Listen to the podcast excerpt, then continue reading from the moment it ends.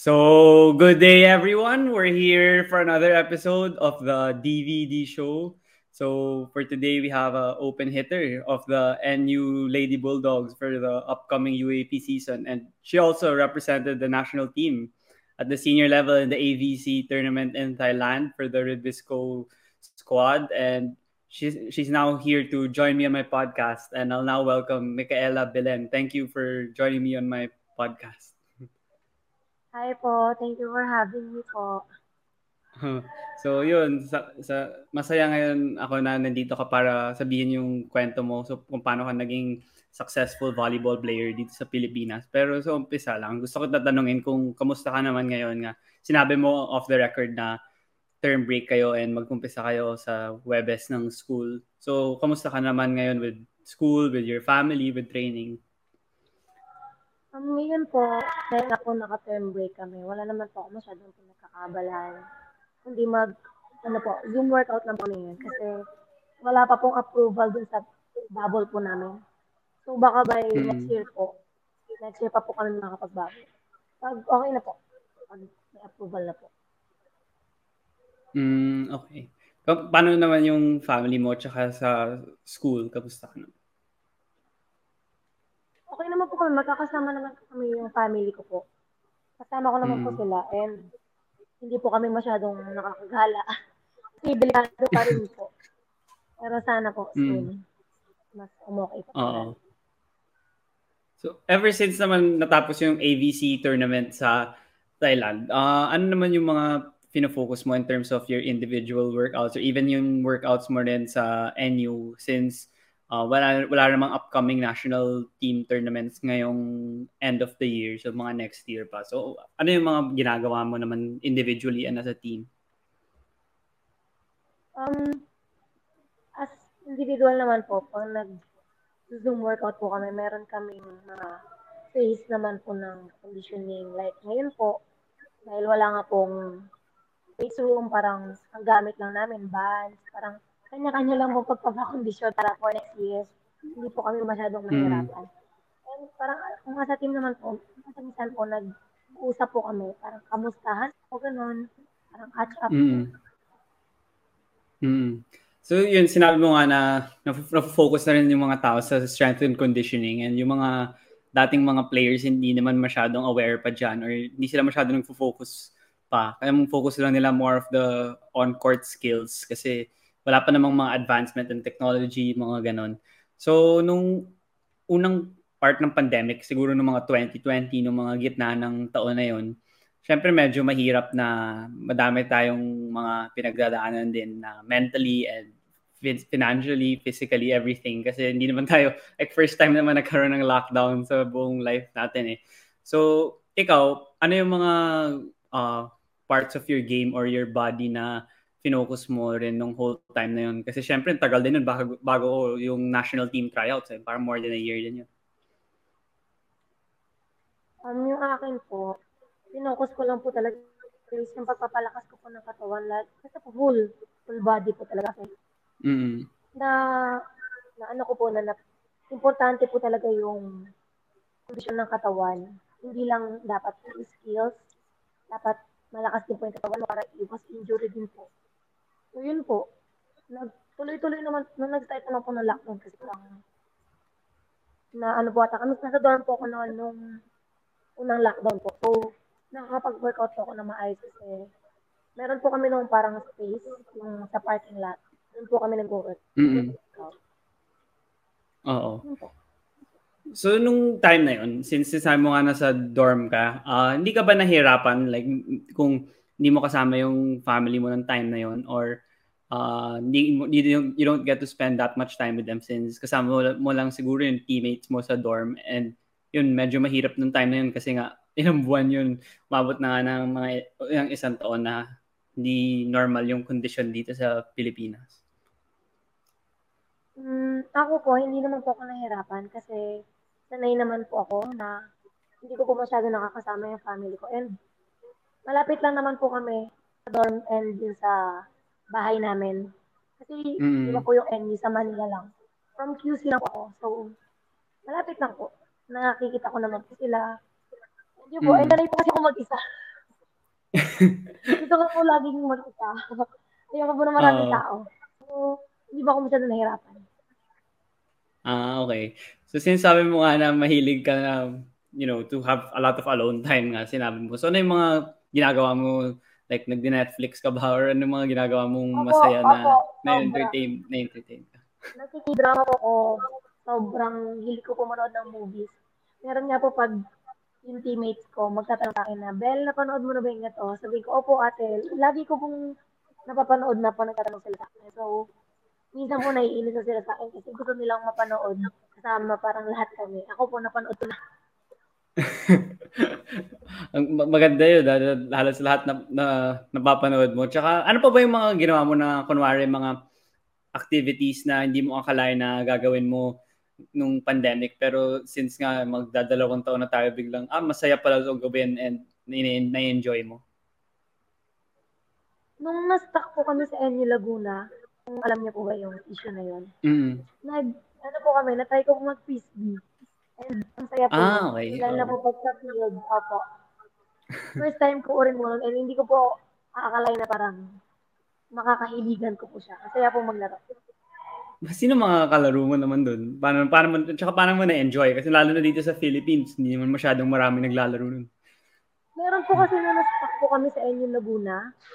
May field po doon. So parang tinake advantage na po namin. Mag-field, then yung Mm. Ano po, yung parang isang player, in-explain niya po sa amin kung paano po maglaro. Then yun po, naglaro Mm. kami, nainip kami. Nag-soccer din po Mm. kami doon. Lahat po na pwede Ang namin. dami. Ay, may basketball din po kami. Yan. Oo. Mga ano po pwede gawin doon. Ah, okay. So, masaya pala, no? Kahit pandemic, parang madami kang mga kasama na, madami kayong nagagawa mga activities. Pero you mentioned nga na yung strength and conditioning, yung focus nga nung pandemic. And I think, malahalos wala rin namang choice kasi you can't like do workout sa court. Di nga, wala, like it's not legal to play na yun, normal spiking drills, receiving drills, setting drills, lahat di yun nagagawa. So, ano masasabi mo kung ano, paano mo masasabi na sobrang importante yung strength and conditioning sa lalo na ngayong time of um, this era of volleyball and oh, even any sport actually kasi hindi lang naman volleyball yung nagfo-focus na diyan kasi like kung no 80s or nung 90s nung hindi pa tayo napapanganak hindi pa naman masyadong yung focus diyan pero ngayon dumadami na yung mga injuries like may mga terminologies nga ako naririnig pag may na-injure na hindi ako familiar Tsaka madami ring mga, yung mga stretching and mga workouts na pinapagawa yung coaches. So, paano mo masasabi kung uh, na very important talaga yung strength and conditioning ng isang athlete kahit bata pa sila? Um, for me po, based sa experience po, and marami po kasi ako teammates ko na na-injured. Kahit Mm. na sobrang ano na sa conditioning. Pero makikita mo po doon eh. May isa po kasi akong teammate na injured siya kasi parang for instance, hindi po siya nag-wait ng ilang linggo. Then bigla niya po isasabak ng katawan niya. Like, bigla ang training po, na-injure siya. Po yung mga parang pre-pandemic pa.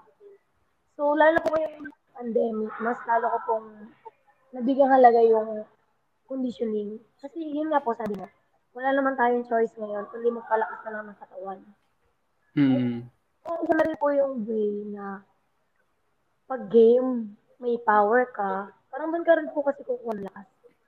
Kasi Mm. kami po dati, nung may game pa kami, nung high school po ako, meron po kami, pag may game kami, ng araw na yon before po kami mag-game, magwe-weights muna po kami. Like, 4.30 a.m., nagwe-weights po kami. Then, nakikita mo namin kung gaano kalaki yung impact ng weights na yun. Kasi parang may power ka po talaga pag Mm. nakakapag-weight ka naman. Sana po pag yung weights nyo maayos, like yung may face ko, like yung mga adaptation, yung power, ano po.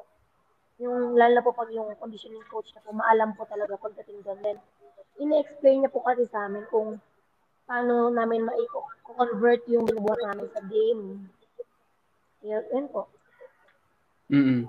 So, syempre, pag nag-focus ka nga sa strength and conditioning, parang added yan na may bibigyan mo ng oras and effort yung part na yun ng katawan mo and ng laro mo. Pero syempre, importante siya. Pero for sure, merong mga araw or may mga uh, linggo na talagang nahihirapan ka kasi, you know, pagod ka na, tapos kagawa ka pa ng ganyan. So ikaw, meron ka bang mga struggles na gano'n, lalo na ngayong pandemic? And paano mo sinabi sa sarili mo na, hindi, hindi pwede na kailangan ko pa rin ituloy ito kasi makakakabuti ito sa akin for the long term? Meron po lalo na pag finals namin. Ah, sa Tulad school. Tulad po nung parang last, last week po, parang hmm. sobrang dami pong requirements pero need pa rin mag-workout. Meron po, hmm. pupunta po ako sa gym, may malapit po kasi gym sa amin. So para mas makikita uh. na mapag-workout. Meron po dun one time na parang sobrang drain na po ako kasi nga dami requirements. Pero sabi ko, ay hindi, kailangan ko mag-workout. Doon na nga lang po ako babawi. And may goal po kasi kami. So, bali parang mm. yung goal din po yung pinangahawakan ko na dapat kailangan kong gawin yung isang bagay para dun sa goal. Mm. So, yun, magandang mindset yun na, you know, positive ka talaga and you, ha- you know what you really want in your life na maging, you know, professional volleyball player and maging successful ka rin sa UAP na tong upcoming season since hindi ka pa nakakalaro sa senior level. Pero maganda muna pag-usapan kung saan ka lang galing, like saan ka lumaki, paano ka napamahal sa volleyball. So, paano mo masasabi sa audience kung yun, yung ano, upbringing mo and childhood, kung ano yung mga pinagdaanan mo yung journey mo before ka, uh, before mo before ka napamahal sa volleyball at a young age? Um, may, nung ano po kasi ako, elementary, ayaw po akong paglaruin ng daddy ko mag-volleyball. Ayaw po akong mag-volleyball. So, mm. pag mag-training po ako, takas lang lagi. Ah, okay. Takas. Pupunta pa po ako sa lola ko, na parang, ma, hatid mo na ako. ayaw ako ni daddy pag training ngayon, gano'n. Lagi po ako tumatakas lang. And, minsan po nag-aaway pa kami ng tatay ko.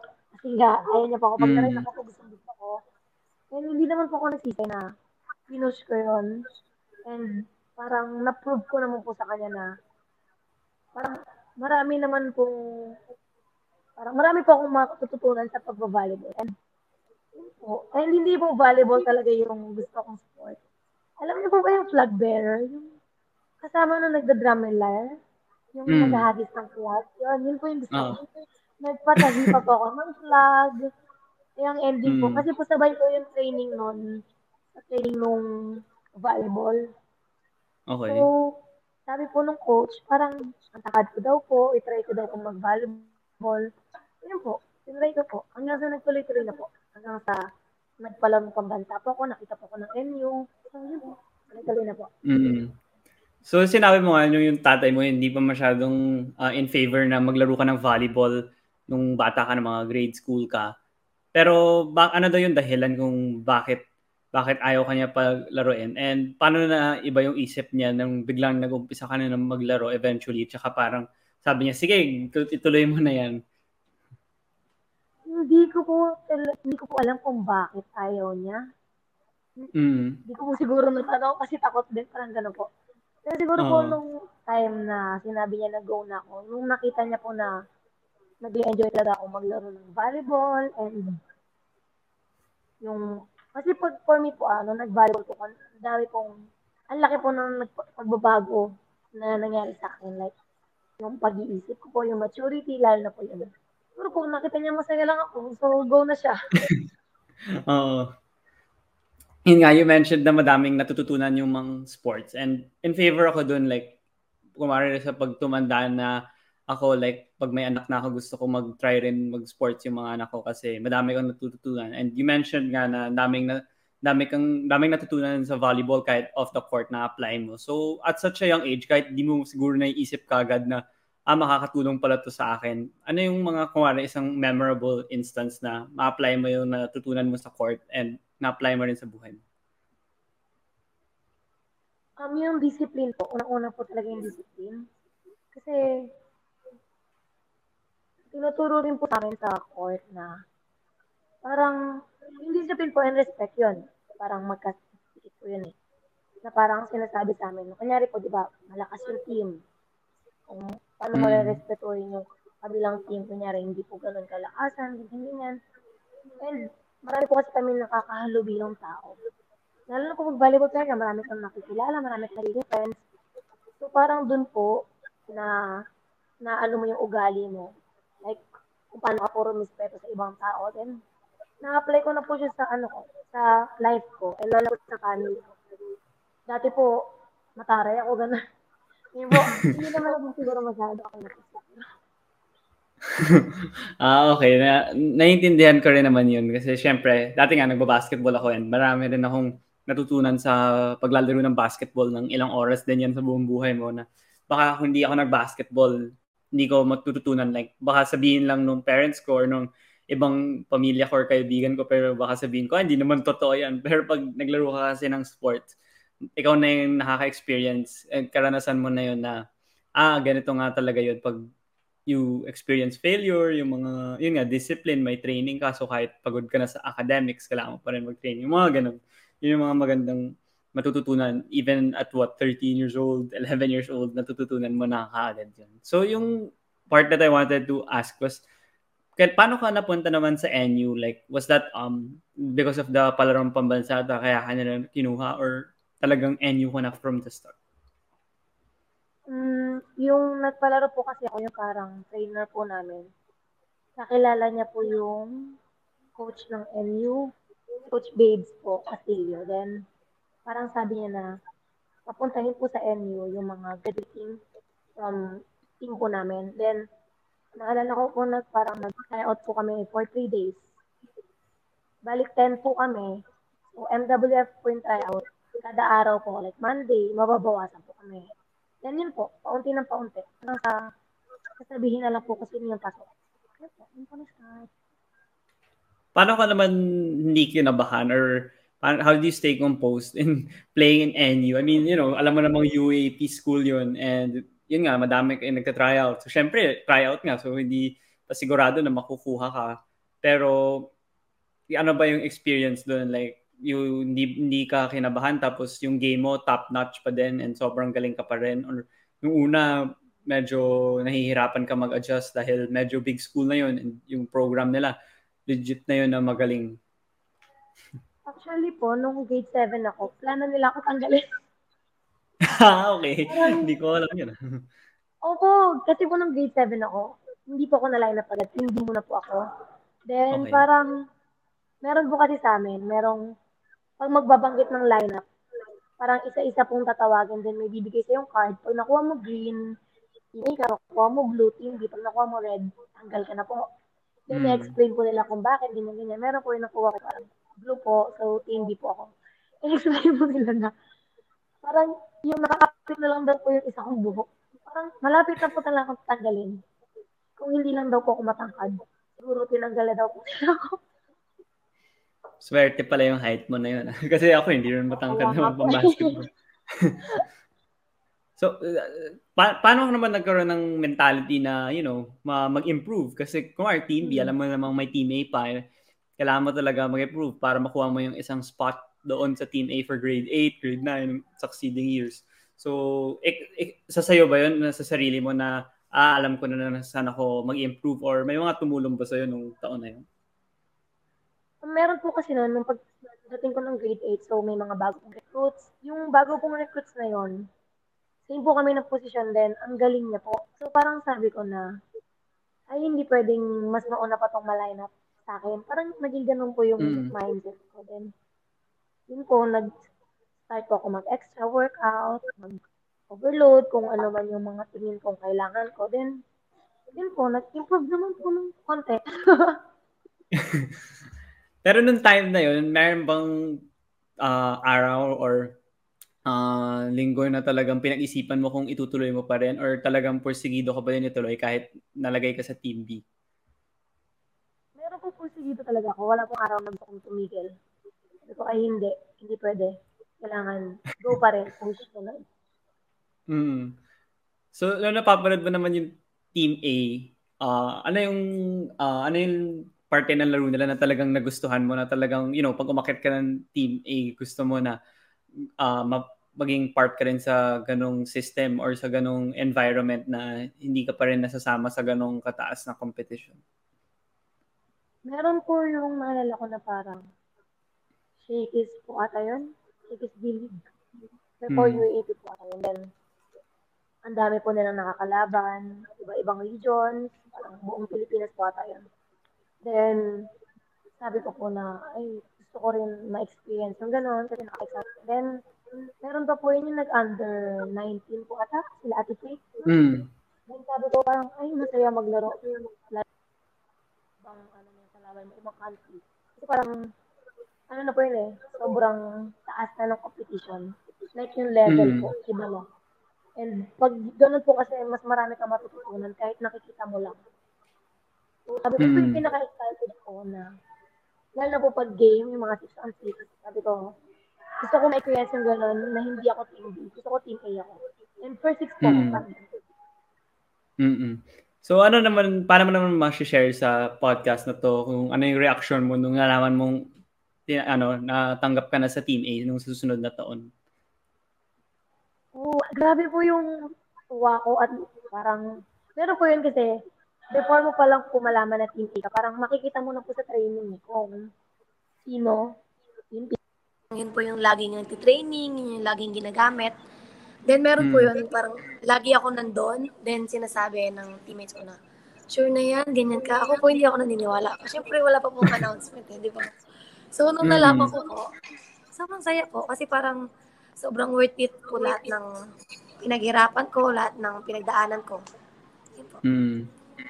So nung na- na-elevate ka na nga sa ti- uh, sa Team A and you were there for I don't know like six six years or five years? Kasi may senior high na nga pala. Six years five years pala kasi may senior high na tayo. And you won like five championships yata rin with NU sa high school. So ano sa tingin mo yung um, aspect kung bakit tuloy-tuloy yung winning nyo? Kasi syempre yung ibang schools or ibang teams sa professional level pag nanalo ng isa mahirap na yung tuloy-tuloy dahil yung kalaban mo pinagpaplanuhan ka na, na alam na yung strategies mo and meron din silang mga idadagdag na players, ganun, or papalitan nila yung coach nila.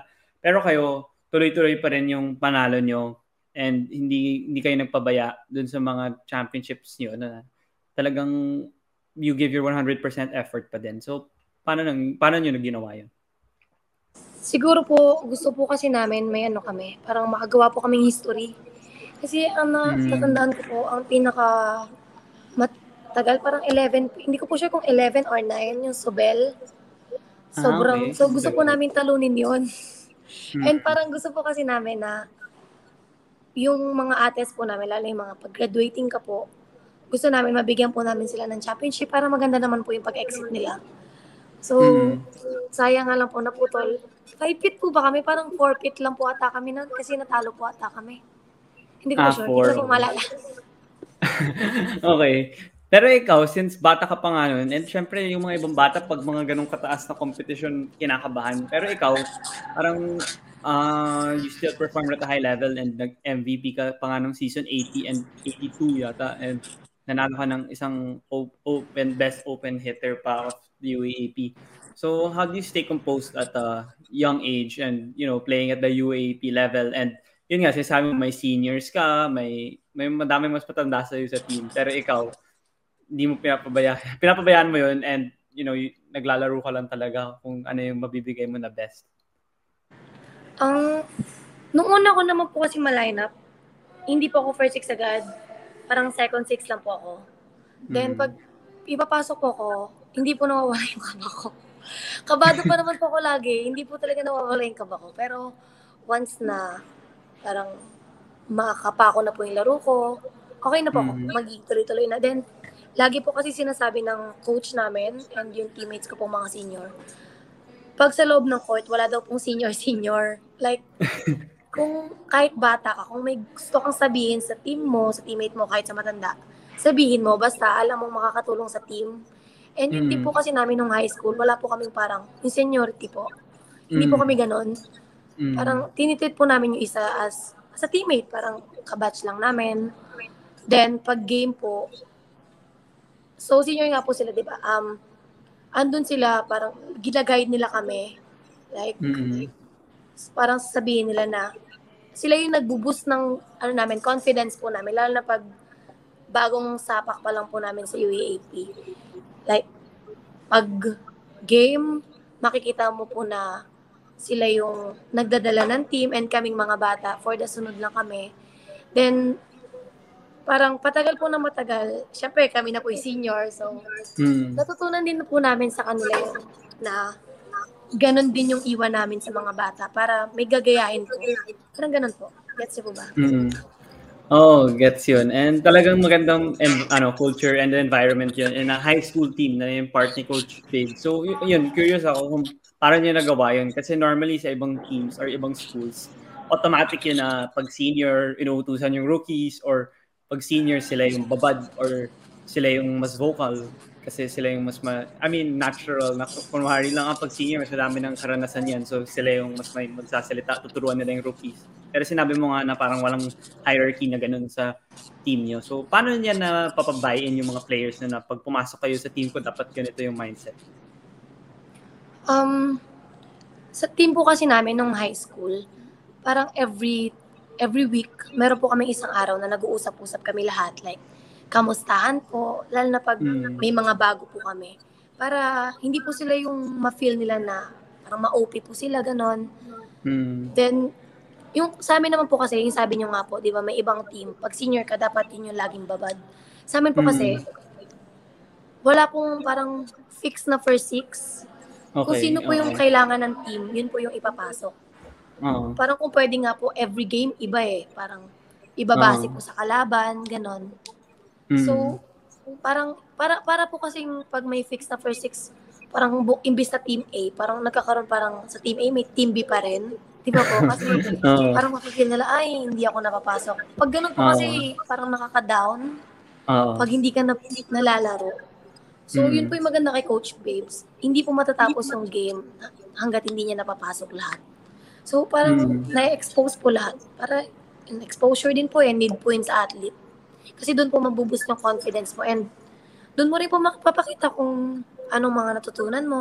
Ano, Mm. so yung, yung team bonding nyo na sinasabi nyo na off the court, nag, sasamahan din kayo. And manaririnig ko yan sa mga ibang podcast na kahit anong team sport na plus points talaga, nakakatulong yun sa on the court. Like, kumare, sa basketball, pag kahit di kayo nakatingin, papasa mo na yung ano, kasi alam mo na yung galaw ng isa't isa. Yung isang kindat lang alam mo na. Or even sa volleyball, yung setter siguro tsaka spiker, parang memorized yun na kung ano gagawin ng spiker, kung gaano kataas yung set or kailan anong part ng game ibibigay yung bola sa kanya, yung mga ganun. So, yun na-develop yung through off-the-court uh, activity. So, sino nag-initiate yun? Paano nyo na paplano na constant yun na nangyayari all throughout the year? meron po noon parang nag-start po at anong time ni Ate Jen, Nerva. Uh, uh, Lagi po kaming nag-dinner. Yan, lagi po Mm. sabay-sabay kami. So parang sinabi niya nga na importante yung kilala mo yung isa't isa. Para Mm. yun nga po, pag game, hindi na yung maraming sinasabi, yung explain mo pa. Sa amin naman po, Mm. sa inyo rin, tinginan. Sa amin di po ganyan, tinginan lang din po. Like, uh, di ba po kasi pag spiker ka, iba-iba yung set na gusto mo. So mm, sa amin, pag titignan mo lang po yung setter mo, ay, parang iisipin ng setter na ganito yung, parang gusto niya, gusto niya paluin, papatay niya. Parang ganun po. Sa tingin pa lang, makikuha mo na. And dun po, mm, parang outside the court po kasi nabubuo yung chemistry eh. Hindi po sa loob. Hindi po yung yun, porket tama. lagi kayo nagtitraining, magkakaroon kayo ng chemistry. Parang para Oo. sa amin po kasi, mas importante kung paano kayo makisama sa labas ng court. Mm, Kasi dun po, napapakita talaga yung kung ano po, kung ano ka po, kung ano yung attitude mo. Kasi minsan po pag sa court, di ba, kung tahimik lang, ganyan, hindi po nagsasalita. Di ba po, oh, na-experience yan. Player po Mm. kayo. So, pag sa labas po, yun po, banding lang talaga. Yun po. Mm. So yun magandang ano ah, activities talaga yun na talagang minsan akala mo wala lang kasi kumakain lang naman kayo pero ah, for the long term nakakatulong talaga yun. And yun nga ikaw nung season 80 naka MVP ka na nung season 80. So ano yung kakaiba nung season na yun kung bakit talagang na- naabot mo na yung MVP status and gumaling ka na individually kasi syempre yun nga sa team kanina pero ikaw individually din nag-flourish ka din yung season 80. Hindi ko po in-expect talaga yung MVP na yun. Wala po akong in-expect na awards talaga. Kasi sa team po namin, hindi naman po importante yung awards. Lalo yung individual Oo. po. Basta mag-champion lang po, okay na kami kahit wala po kaming individual awards. Then yung time na po yun, parang seasons, meron pa po yun, ang kwento po nun parang pagdating namin sa court, nagko-congrats po yung mga teammates ko sa akin. Tapos sabi ko, bakit? Bakit? Bakit? Parang ganun. Tapos hindi nila sinasabi na parang, ay, hindi mo pa alam, ganyan, ganyan. Sabi ko, ang alin, ganyan. Tapos sabi nila, MVP ka. Una po, hindi ako naniniwala. Kala ko po, nilaloko lang nila ako. Kasi nga po, hindi ko naman na-expect. Kasi, Mm. ang kasama ko po noon, sila Ate Eya, yun po yung mga kalaban ko, Oo. sila Ate Faith. Malalakas din. Opo, sabi ko, ay, Mm. sa kanila yon Hindi ko na in-expect. Hindi ko, na, hindi ko rin po inangad yun. Mm. Then yun po, nagulat po ako. Then sinasabi po ng coach namin na deserve mo, ganyan-ganyan kasi hardworking nga, ganyan-ganyan. Ano po, hindi ko po alam, hindi ko po ma-explain. Oo. Pero sobrang saya po. Kasi expect the unexpected. Ganun. Oo. Oo. And talaga, syempre, pag MVP ka nga, and uh, sa sinasabi naman ng mga MVP sa kahit anong sport na it's a team award din na hindi kung hindi naman malakas yung team nyo or yung, yung team nyo kahit anong eh, previous MVP awardees, hindi rin naman ikaw mag-MVP kasi ba't sila kukuha ng MVP Yes. sa Kulela at bihira naman mangyari yun. So I guess it's really a predicate, uh, you predicated to the team's success din.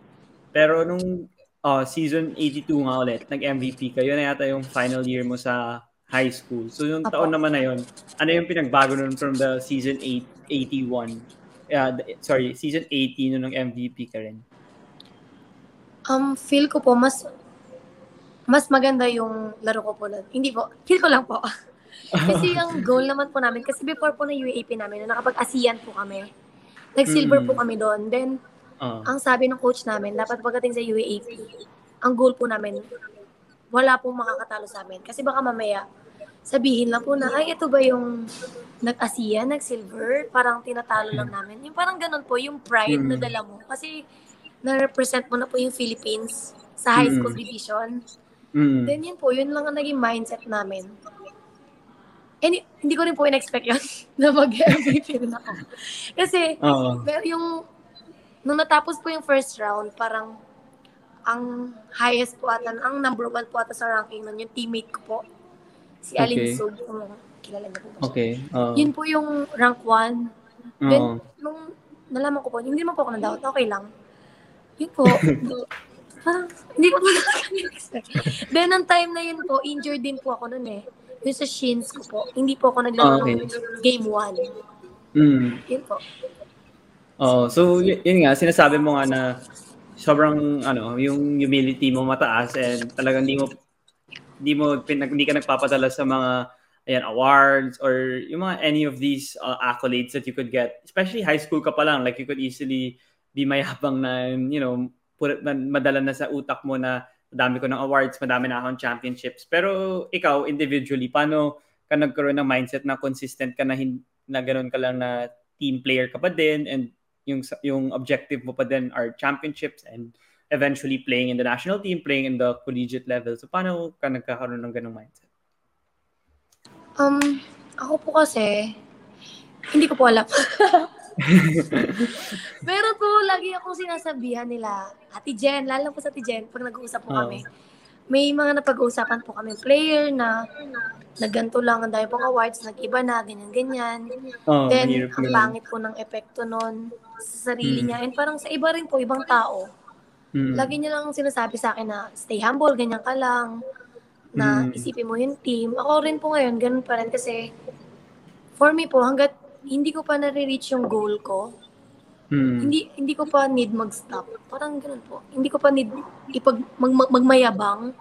Ganun Mm. po. Kasi pag player ka po, hindi naman lagi kang magaling na lang. Mm. Diba po? Kasi parang sabi po sa amin ng coach namin na araw-araw daw po may pinapanganak na mas magaling sa amin. Parang ganun. Oh. po. Na, naririnig niyo po ba yung mga ganun? Oo, oo, So, kasi syempre, Yun, na dapat hindi ka po makontento kung ano yung nakuha mo, kung ano na po yung na-achieve mo. Kasi Mm. nga, yun nga, hindi naman lagi magaling ka. May mga players na mas gagaling pa sa'yo. So, dapat ikaw po, syempre, hindi ka po mapatalo. Parang ganun. Eh, competitive Mm. din po ako. ayoko po natatalo. Ayoko po na pag-iiwanan ako. So, yun po. Oo. Okay naman yun kasi puro pa naman champion ng high school. so, na- na-reach mo nga yung goal mo every single year. Pero you mentioned nga na madami kang gustong mga goals na ma-attain sa volleyball. So, ikaw ano yung mga utmost goals mo at the uh, volleyball stage? Like, what do you, ano yung mga gusto mo talagang ma-achieve? Like, bago ka mag-retire? I mean, syempre matagal pa yun. Pero ano yung mga goals mo na long-term din? Yung ngayon po, sa un- ngayon po talaga ang pinaka-goal ko po is yung mag-champion po kami sa college. Kasi parang more than 60 Mm. years na po, hindi nagka-champion yung NU. Mm. Lagi pong Lasal, Ateneo, ganyan. Gusto ko pong maiba yon Maiba naman po, para parang mas maganda naman po, maiba naman. Lagi na lang po sila. Oo.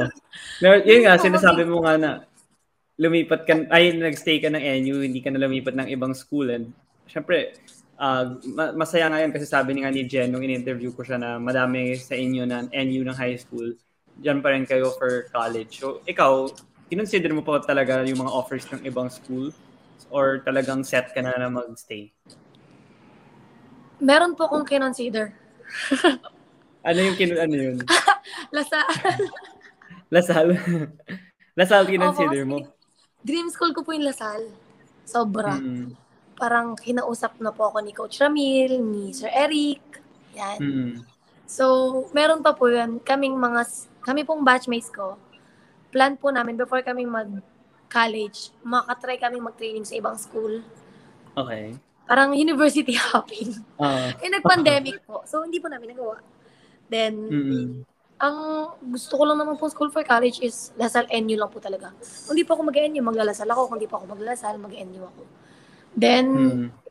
nung parang March po ata ng pandemic, yung mga kauna-unahang pandemic po po. March 2020. 2020. Ah. Kausap ko po nun sila, Coach Ramil, yan. Eh, ako naman po kinikilig. Kasi nga po, dream school ko yon Oo. Then, parang, ang tagal ko rin pong nag-decide kung saan po ako magka-college. Then hanggang sa, sabi ko, mag-NU na lang ako kasi kami po, kaming batchmate, kasi nga sabi namin na mas maganda kami yung gumawa ng history kaysa, kasi pag naglasal po kami, ang lasal po, ang dami na pong history niyan, Diyos ko. Parang pag volleyball po, kilalang kilala na lasal. Kahit po sa basketball, di ba po? Oo. Oo. So sabi namin, magstay na lang kami sa NU para rin po makasama namin yung mga ate namin. Like, sila Ate Jen, sila Ate Joyny. Kasi yun, miss na rin po namin sila. And pare-parehas po kami ng goal. Isa po talaga kami ng goal na bago kami graduate, mag-champion muna po yung NU. Yun. Mm.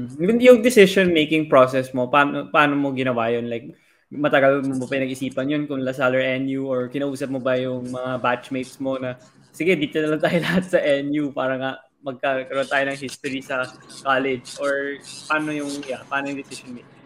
Meron po yun. Magkakausap po talaga kami batchmates. Meron pa nga po yun. Sabi, sabi namin na, sige kung saan ka, doon na lang ako. May ganun pong mga times. Pag hindi na po kami makapag-decide na kung saan na lang yung isa, doon na lang tayo. Parang ganun po. Pero sobrang tagal din po ata nun. Parang 3 months, 2 months, ganyan. Mm. Pero before pa lang po kasi kami mag-college, sumasabay na po kami sa college namin. Mm. Mm. So, parang siguro in-expect na rin po ng coaches namin na dito kami magka-college. Pero open naman po kami sa kanila na, yun nga po, open kami for recruitment from other school. Then, open naman po sila doon and okay sila basta magsabi lang po kami and magpaalam kami ng maayos. Then, Oo. naalala ko po yung time na may article na kami na nag-commit na po kami. sa tiebreaker times, nakita ko Opo, nga kasi kanina nung Nagulat nagre-research ako. kami eh. kasi di naman po sinabi sa amin na maglalabas na ng article. Oo. Pero okay naman po Oo. kami. Masaya naman po kami dito. Hindi naman po kami nagsisisi. Yan. Mm. Big time na daw kayo, hindi nyo, hindi nyo na daw alam. Fake news po yun. Big time. Oo. Big time na kayo entering college. And yun nga, parang excited ka na nga. And si Jen din, nung interview ko siya, excited na siya na makita yung NU, lalo na nung naglaro sila Jen nung season 82 nung college. Tinalo nila yung UST in five sets and UST was in the final four in season 81. So medyo malaking achievement yun. Kahit yun, sayang, hindi natuloy yung season na dalawang laro pa lang, hindi na naudlot na kaagad yung success ng NU. Pero nga ngayon, mag, baka sana mag-start na ulit uh, sa Feb or kung sa, kailan man next year sana mag-start na yung UAAP. Uh, ano yung talagang aabangan ng mga fans? And syempre mga players niyo baka hindi masyadong kilala. Baka mamaya pa naglaro ang galing pala. Like ikaw nung naglaro ka sa national team no hindi masyadong kilala tapos biglang magaling ka nung nasa Redisco. So and what should the fans look forward to nga for NU in the upcoming season? Hmm. feel ko po um, na mag-expect sila na talagang magiging competitive po talaga kami. As in, sobrang mm. talaga. Kasi sila Ate Jen po, last year na nila, sa school mm. po ah, sa school sila Ate uh, Ivy. So, nakadepende yeah. pa po sila yun kung magsa-second course pa po ba sila. So, yeah. parang para sa amin, mag-champion na po kami ngayon. Para, uh, it's either magtutuloy pa ba sila or hindi. Parang nasa sa kanila na po yun. Pero, at least champion na kami. Ganun po. Mm. And excited na, sobrang excited po namin. Kasi yung NU po, di ba, wala pong laging crowd, mm. laging pag sa MOA. Lalo po yun yung UST versus NU. Nanood po ako ng live.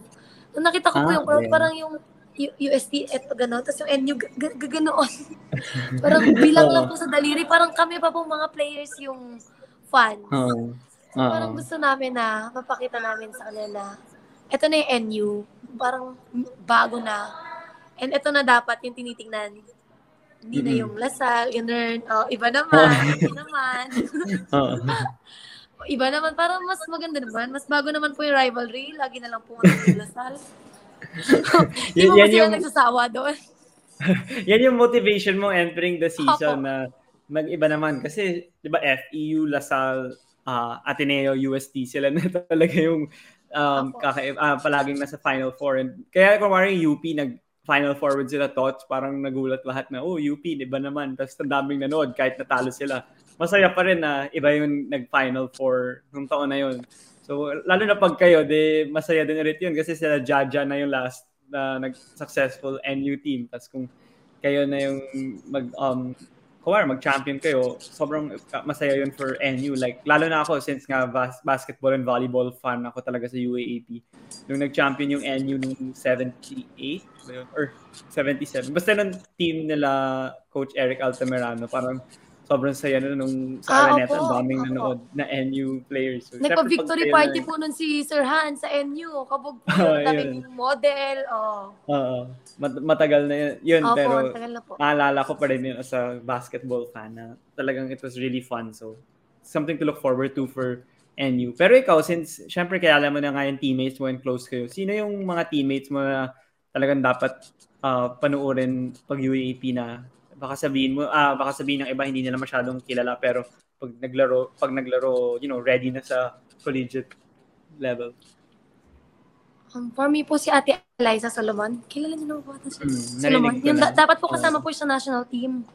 Kaso oh. nga po, need niya pong i-recover yung injury niya. Mm. So, for me po siya talaga yung dapat i-look forward. Kasi mm. grabe po siya. Galing. Chef's kiss. Galing talaga. Tsaka po si ano, Ate Princess Robles. Nakabalik ah, okay. na po siya. Um, kasi nung season 82 hmm. po, hindi siya nakalaro. Kasi parang, alam ko po nagka-problem sa family. Hindi ko lang po sure. So, nakabalik ah, okay. na po siya ngayon. So, Okay. So, excited na po. na yung life. Kompleto na po kami. Oo, oh, yun nga. Oh. So, exciting rin yun. Sana nga mag-start ng UAP. Na-miss ko na rin as a fan. Kasi, I mean, nagko-cover din naman ako. Like, Lasal nga nung tinalo nila yung Ateneo. Na-cover ko sila nun din sa MOA, yung bago mag-pandemic. So, exciting times ahead nga for the UAP. Pero yung isang malaking achievement na nakuha mo ngayong pandemic is yung national team stint mo nga and kayo nila Jen doon and a lot of the other, uh, si Faith na interview ko na kasama niyo si Kale, si Kale na interview ko na rin and madami kayong na naglaro dun sa national team. Pero yung surprising nga, like I think I saw an article nga na, na, na nag-react kayo kasi yung mga fans medyo hindi maganda yung reception ng madaming collegiate players na nakuha nung una and paano naman yung reaction mo nung nalaman mo na natanggap ka? Kasi siguro nga ikaw din akalain mo na masasama yung mga professional players mga kilala na tapos biglang ah ako yung kasama doon na pa- paano nangyari yun? So ikaw paano naman yan yung reaction mo in the middle of the pandemic um ako po yun nga po hindi ko na naman ina-expect na mga kasama po kasi nga meron po akong meron pong mas mga senior sa akin, lalo yung may mga mas experience pa po doon. And hindi ko po in-expect na magsasama talaga sila ng mga collegiate players. Akala ko po parang hanggang pool lang. Then nung Mhm. nalaman ko po na line up ako, ay, saya. Siyempre sa saya po. Kasi, er, national team po yun. Dream ko po yun. Eh, parang every athlete's dream po ata yun na makasama sa national team. Mm. Then yun po, sobrang saya. As in, yung saya ko po, hindi ko po ma-explain talaga. Sobra. Eh, pero nung na line up naman po ko, ang hindi ko naman po in-expect, yung maglalaro ako. Ah, oh, babad Akala ka nga eh. doon lang ako sa side. Ganun Oo. po. Oh, Kasi nga so po, walang yun- experience. Ganun. Oo. So, yun nga, sinabi mo nga na nasama ka rin sa final lineup. Pero yun, yung training nyo nga mahirap nun dahil magulo pa dito sa NCR nung time na yun, mataas pa yung mga COVID cases. Pero parang it was inevitable na kailangan nyo na mag-training. Kasi may tournament na kayo nga ng AVC. So wala nga naman sumaba kayo doon na walang training. So, kamusta naman yung training nyo and nahirapan ka ba talaga kasi uh, maiksi lang yung training time for a normal tournament? Like, hindi kayo nagkaroon ng mahabang panahon para mag-train for a tournament na ganun kalaki na malalakas yung kalaban?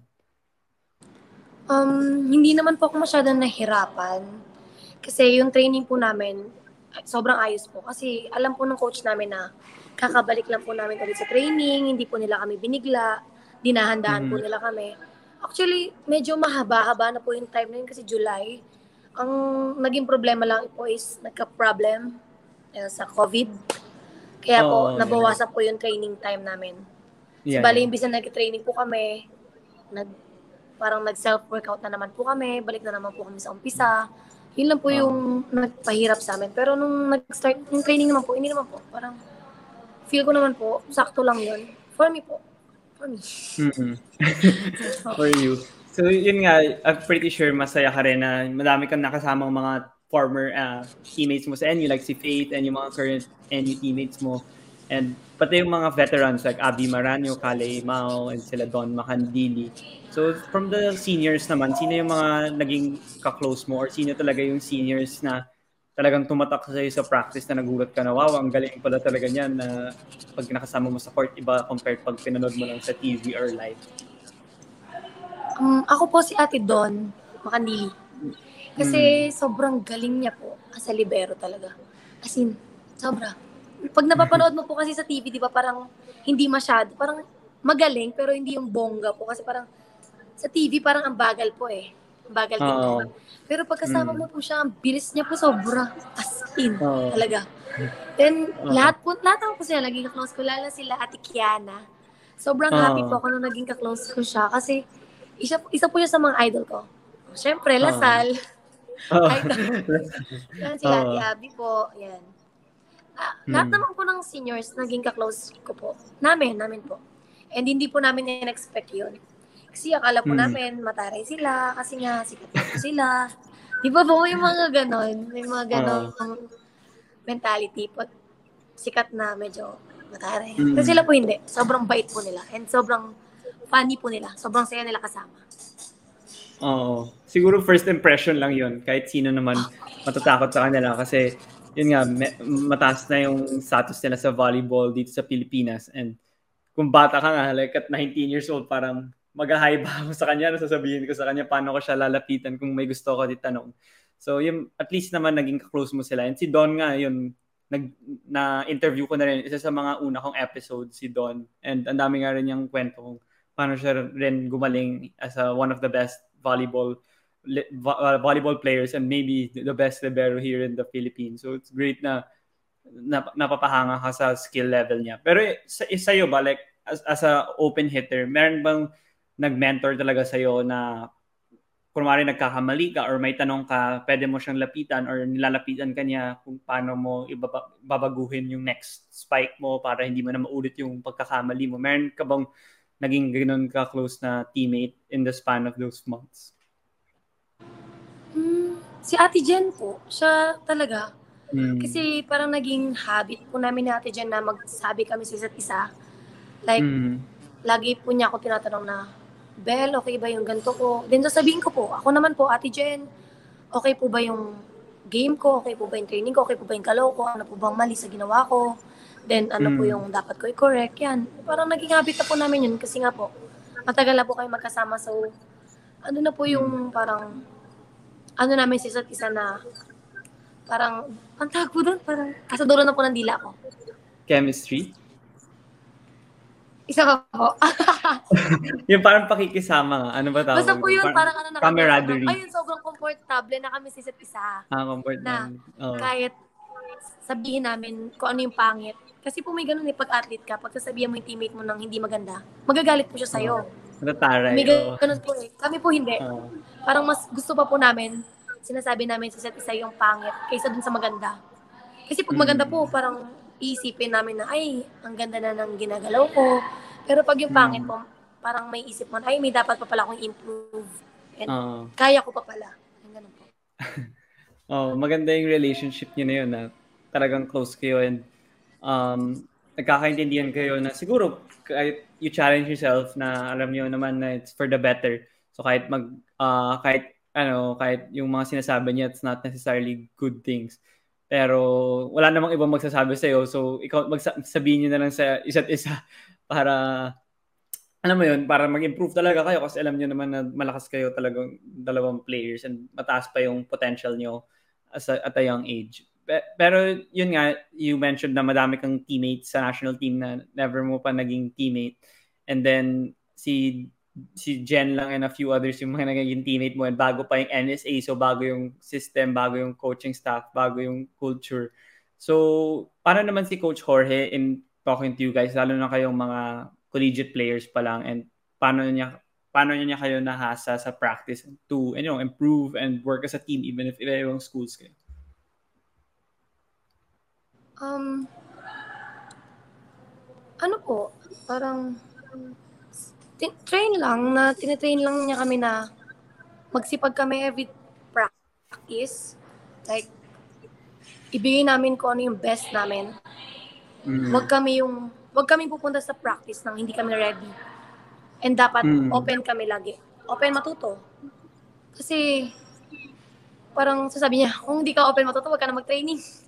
Wag ka na, wag ka na, wag ka na mag-training. Doon ka na lang. Mm. Ganun po, di ba pag athlete ka naman, dapat open ka, open ka matuto, kahit sobrang galing mo na.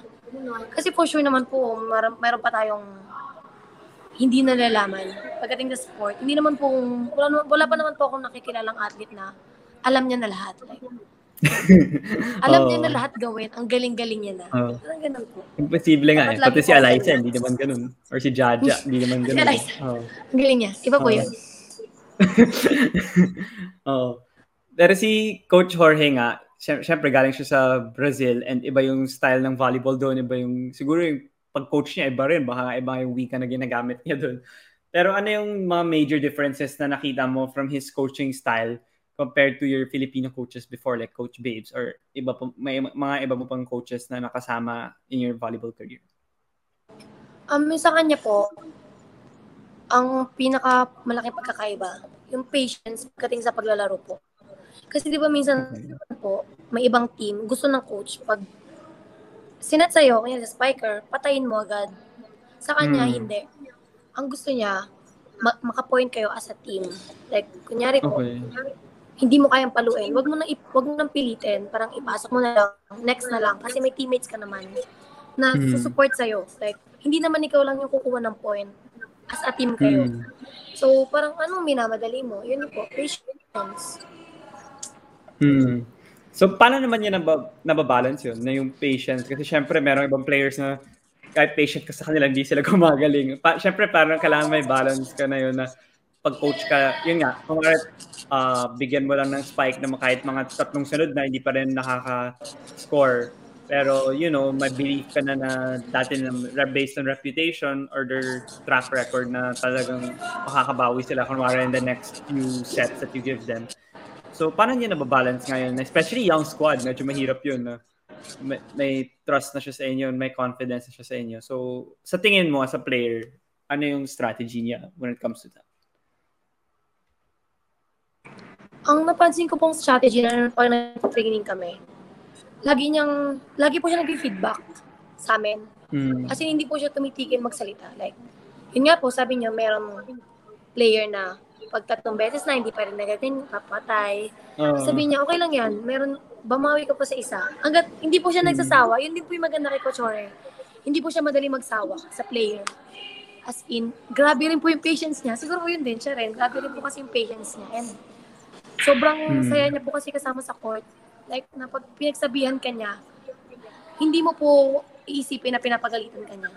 Like, in the Hmm. way po pag-approach sa'yo, maayos. Yung mas gaganahan ka pa po mag-training. Yun. And Hmm. nakikipaglaro din po kasi siya sa amin. Parang siya rin, pinapakita niya rin kung paano mismo talaga gawin. So kami, imbis Oo. na ini-imagine lang po namin, nakikita namin kung paano na, ay, dapat na pala. Hindi pala dapat ganito. Mali pala yung ginagawa namin. Yun po, parang Mm. siya yung nagiging, ano namin talaga, model pagdating sa Mm. training. Kasi, yun nga, pinapakita niya po. Hmm. Commendable yun for him, lalo na na hindi naman niya kayo masyadong kilala pa. And di ba late na siya dumating? September na yata or August ka. Hindi ko kung basta late na yata siya dumating dito sa Pilipinas. And pati nga si Kalay Mau yata, hindi na naka-training kasama niyo. So, grabe yung uh, dedication rin niya na maging coach dito. And lalo na truan kayo kasi as a player nga, syempre pag collegiate players, like kumari si Coach Tab sa Ateneo, iba yung way ng coaching niya compared sa PBA coaches or kumari si Coach Ramil, iba rin yung pag-coach ni Coach Ramil sa mga Lasal players. Ngayon, or kumari sa F2, iba na yung way kasi professionals na sila. So, that's great na patient siya and he's willing to teach you guys na, you know, kung saan yung mga mali nyo and focus niya yun talaga as a coach. Pero yun nga, entering the AVC tournament in Thailand, ano naman yung expectations mo? Kasi kanina na-mention mo nga na kala mo ba, ibabangko ka lang or hindi ka masyado mabababad as a player. Tapos ikaw nga yung yata yung isa sa mga pinakamagaling sa Revisco in the tournament. So, paano naman yung paano naman yung mindset mo nga yun entering the tournament like kinabahan ka ba sobra na wow ibang tournament na to eh. ang lalakas na ng mga kalaban ko or yun nga how were you, how was it for you Um, ako po kasi nung una, nung naalala ko po nung first game namin, mental breakdown pa po ako. So, umiyak po ako. Pero doon po sa hotel. Like, naalala Ah, ko, okay. nawagan ako ng teammates ko from NU, nag-video call kami. Tapos nag-open ako na Mm. parang sabi ko, ate, kinakabahan ako. Tapos iyak ako ng iyak. Tapos sabi ko, ba't ako Mm. umiiyak? Ganyan, ganyan. Then, pagpasok namin doon sa venue po, naalala ko po parang, ay, yung grabe po yung kaba ko. Parang buong kaba po ng mundo na pasa sa akin. Ganun po yung feeling talaga. And meron po yun sa, wait lang po ah, maingay. okay lang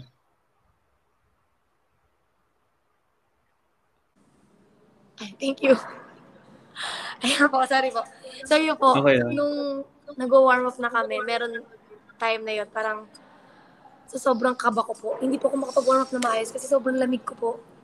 Then parang sinigaw ko na lang po. Tapos meron pa doon background music. So parang ginawa ko na lang biro. Sabi ko, wala bang boom tarat-tarat Johnny Willie? Parang ano, biniro ko na lang. Oo. Then sabi na ni Jan Bell, mawawala yung kaba mo, tingnan mo mamaya. Pag unang palo mo, wala na yan. Then yun nga po, tama naman siya. Di ba? Kilala, kilala niya po ako. so yun, nung nag-start na ng game, wala na po. Nagtuloy-tuloy na, nawala na po yung kaba ko. Nung unang, before lang po pala tayo mag-game magkakaba. Pero kinabukasan po, kinabahan ulit ako. Parang hindi po naualis yung kaba. Pero once po nag-start yung game, hindi na po. Nawawala talaga.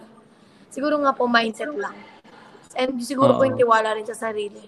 Kaya nawala yung kaba na nag-training naman ako, ba't ako kakabahan? And may teammates naman ako. So hindi ko Mm. dapat hindi dapat ako kabahan. Mm. And yun nga, you you scored 13 points yata nung isang game against Kazakh Kazakhstan. And that was like your your best outing in the whole tournament. So ano naman yung nangyari ng game na yun? Kung bakit ka talagang best player yata ng Philippines ng game? 13 po ba yun? Um, Oh, 13. Wala po. Parang nilaro ko lang talaga siya. Parang, lalo na po nung natatangkad po ng kalaban namin. Then sabi ko, ay, Hmm. ang tangkad nila. Ano na to? Wait lang po, ang ingay po Hmm. ulit. Sige.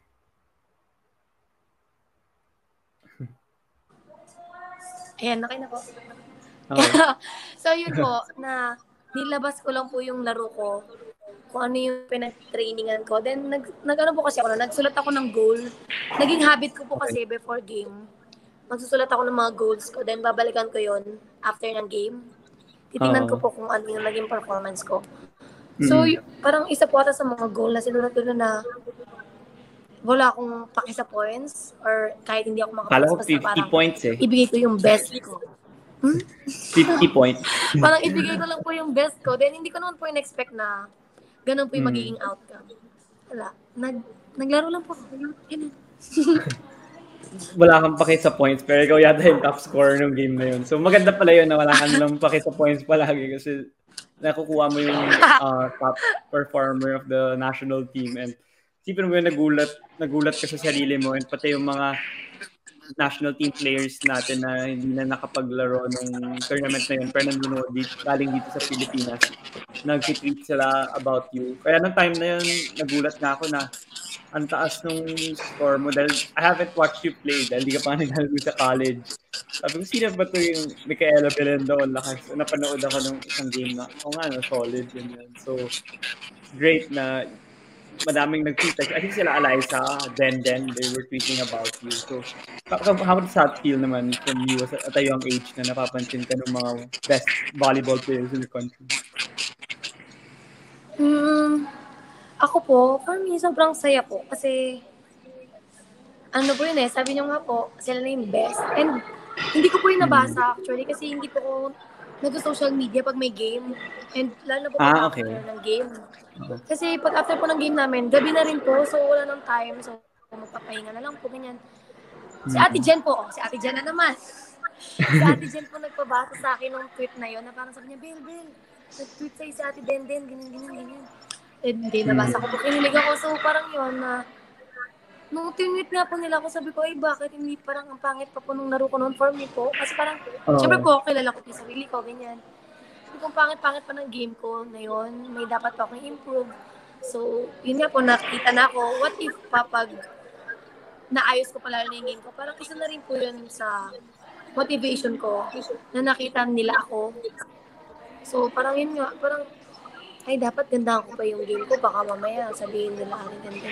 Fake news ako, baka mapahiya ako sila. Oo. Para mo nasabi sa sarili mo na hindi pa yun yung close to your best game. Like, ano yung mga mistakes na nakita mo? Like, you say nga na nagsusulat ka sa journal mo pa. So, baka nasulat mo yun sa journal mo na ano yung mga mali mo. Sa tingin mo, mga mali mo nung game na yun na ayaw mo na maulit sa mga susunod na laro.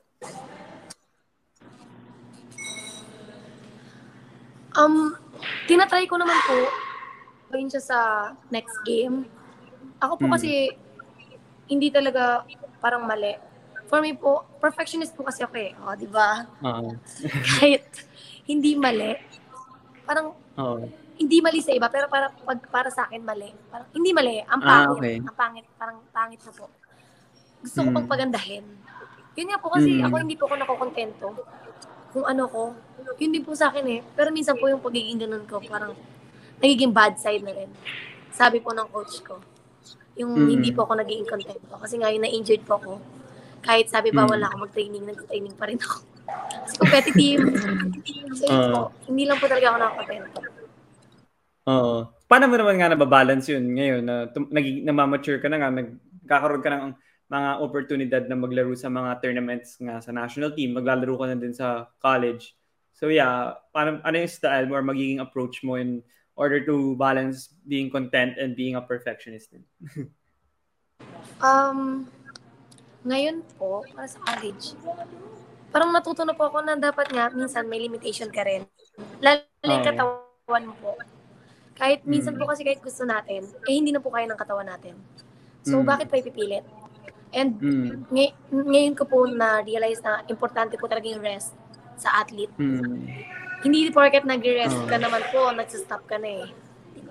Mm. So, pwede ka naman mag-rest na nanonood ka. Kasi marami ka rin naman po matututunan pag nanonood ka. So, yun po. Siguro, hindi na ako masyadong maano sa sarili ko po ngayon. Hindi na ako masyadong magiging harsh sa sarili ko. Kasi minsan po, after training, dati po, pag hindi pa Mm. po ako kontento dun sa ginalaw ko, mag-extra pa po ako. Mm. So, nababurn out ko po yung sarili ko. Pero ngayon po, hindi na. Hindi na ganun. Na lagi ko lang Oo. sinasabi, ay may next day pa naman. Doon na lang ako babawi. Mm. So yung isang game nga nung sa national team, medyo subpar yata yung laro mo. Ta- Pero bumawi ka tapos nung the following game, nakascore ka yata ng 8 or 10 points ulit. So, how, ayun nga, ano ba yung style mo? Like, hindi mo ba tinitingnan talaga yung statistics na, ah, pangat laro ko, so kailangan ko i-pressure yung sarili ko na galingan next game? Ganun ba yung style mo na maglalaro ka lang talaga? And kung ano yung mas-score mo na points? Or ano ba yung style? Or pinapanood mo ba ulit yung game para check mo kung bakit mababa lang yung points mo nito tapos mataas ka dito, ano pa pwede mong baguhin? Ano yung approach mo as a player?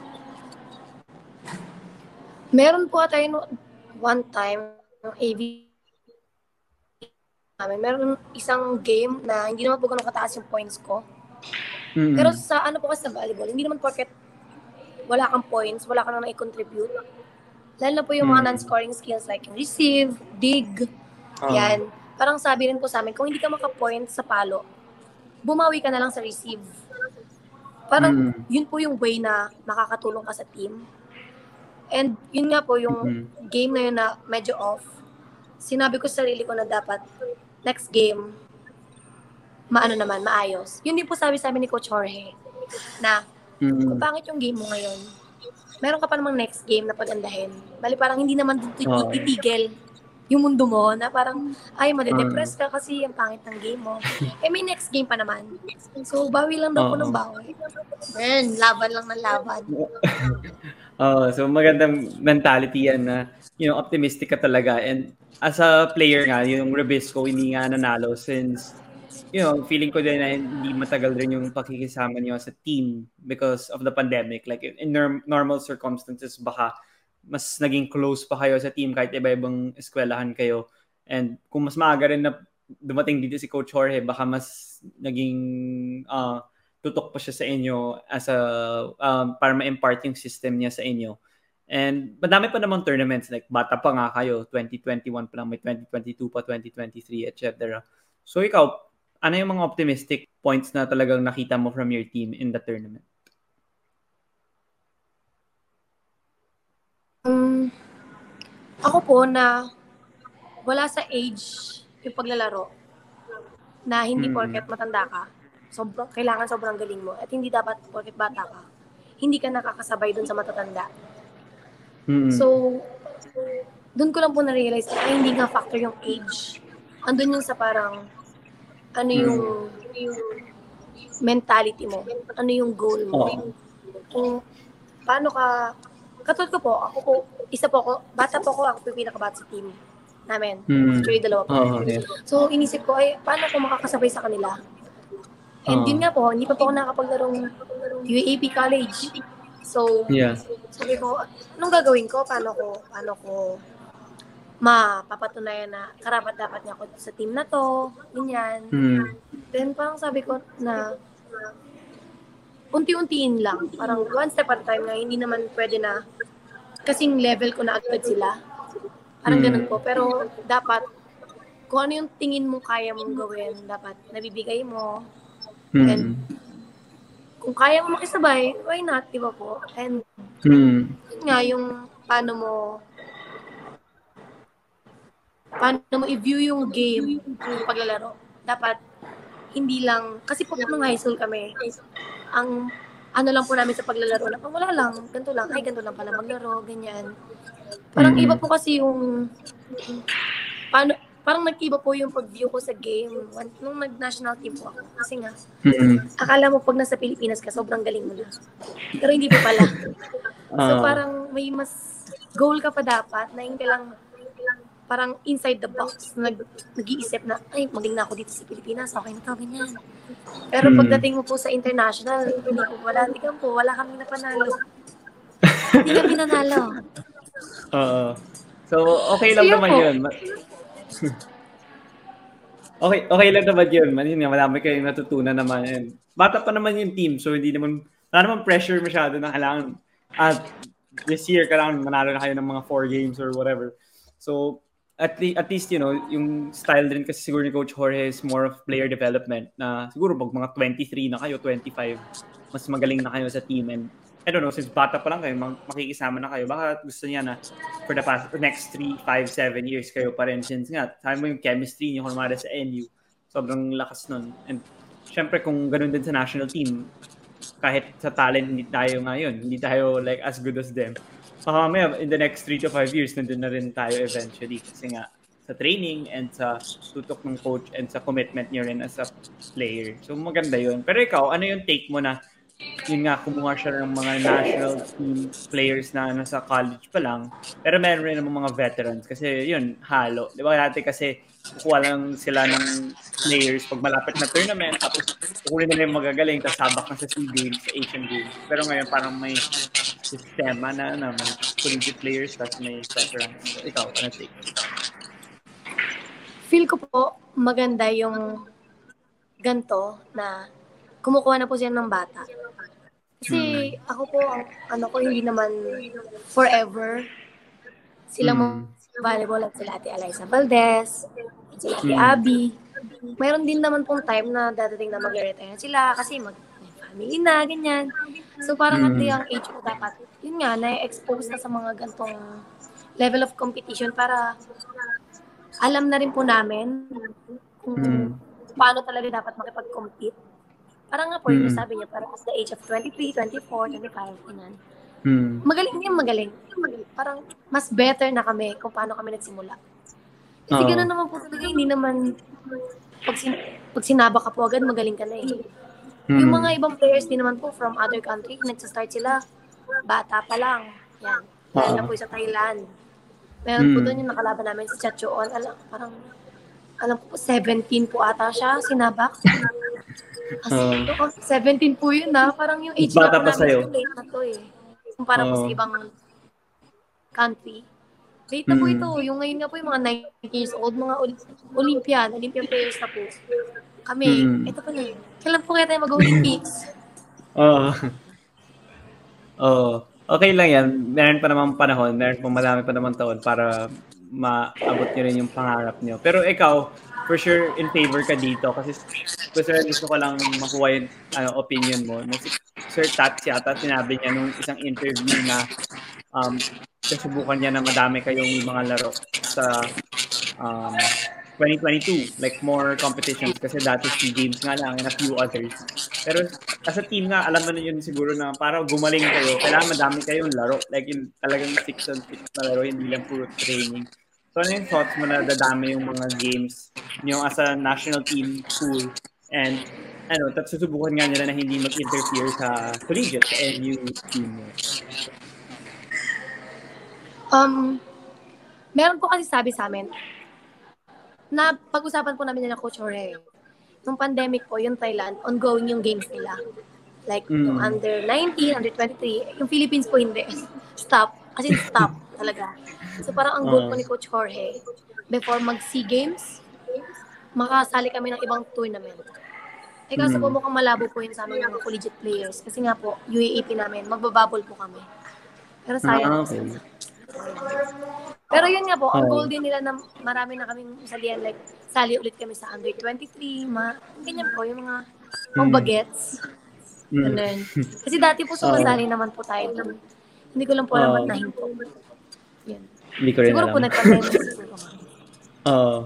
So yun, madami talagang uh, maraming uh, gustong makita yung mga fans din and they have a lot of things to look forward to with the new NSA and the new coaching staff and the new crop of players. Ngayon, nakikilala nga kayo. Like, I'm pretty sure alam mo rin yun na ngayon ka lang rin nagte-trending sa Twitter. Like, dati no, naglalaro ka, wala. Pero ngayon, nagte-trend na yung pangalan mo sa Twitter.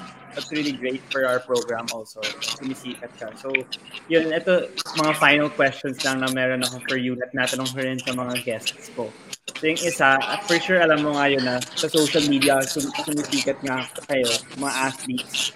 And marami kayong followers na pag nag-tweet kayo, kahit ano yung tweet nyo, papansinin nila. Like basically, yung positive, negative, whatever, papansinin nila. And kung nanonood ka ng NBA, yung sa bubble, yung two years ago, yung players naging vocal sila sa social and political issues. And talagang yung mga yung mga players, nakatulong sila in terms of educating their their citizens. Kasi sila LeBron, yung mga ibang players, um, they were able to uh, speak out their voices and talagang yung mga yung mga Americans na kinig real ayaw nila ay tinuturuan nila kung paano bumoto yung mga uh, tao and tinuturuan nila kung paano maging aware sa mga issues. Pero ikaw dito sa Pilipinas, sa tingin mo ba okay lang din yung mga atleta na maging vocal sa mga social and political issues? Wait po ah, parang wala. Ayan, okay po. Um, Okay ako po, ko po okay lang po. Okay lang. Hmm. Kasi, may sarili-sarili naman po tayong point of view sa mga ganyan, sa mga issues. So, dapat, kami po, yun nga, sabi niyo po, nagiging mas marami ng followers. Dapat mas vocal po kami sa Hmm. mga issues natin dito sa Pilipinas ngayon.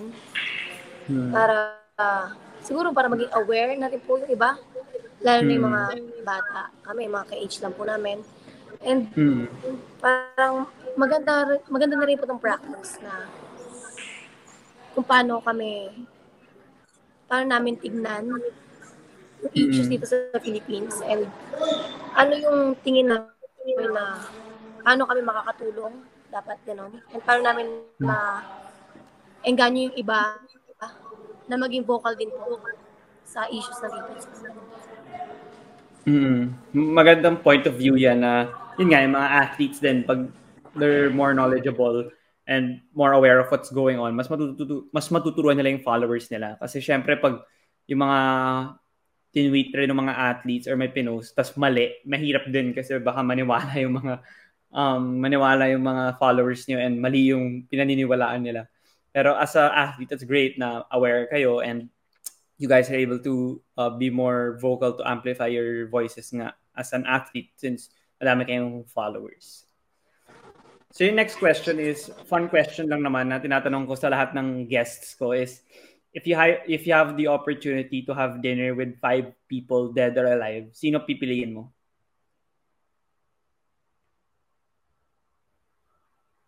Dead or alive. Kahit sino po, as in kahit sino talaga. Hmm. Siyempre, Kahit Guapo. hindi naman kailangan athlete. Gusto ko kasi ano, Tom Holland. Yan. Oo. Tom Holland. Si